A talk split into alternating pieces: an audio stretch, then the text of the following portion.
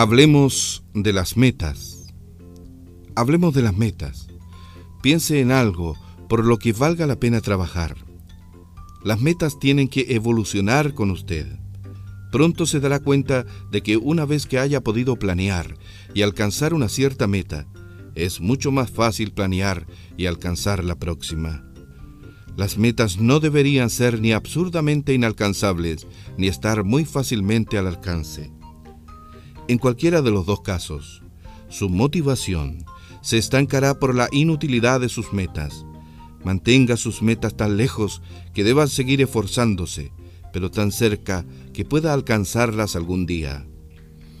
Con la satisfacción de haber logrado una meta, la confianza individual aumenta y se hace más fácil establecer metas cada vez más difíciles en el futuro.